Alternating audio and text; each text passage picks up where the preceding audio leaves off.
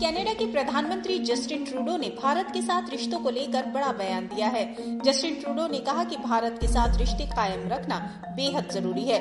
Trudeau बोले कि कनाडाई सरकार भारत के साथ घनिष्ठ संबंध को लेकर बेहद गंभीर है, साथ ही रिश्ते निभाने के लिए भी हम प्रतिबद्ध हैं। भारत एक बढ़ती आर्थिक शक्ति है और कनाडा हर हाल में चाहेगा कि दोनों देशों के रिश्ते पहले की ही तरह अच्छे और मजबूत बने रहें।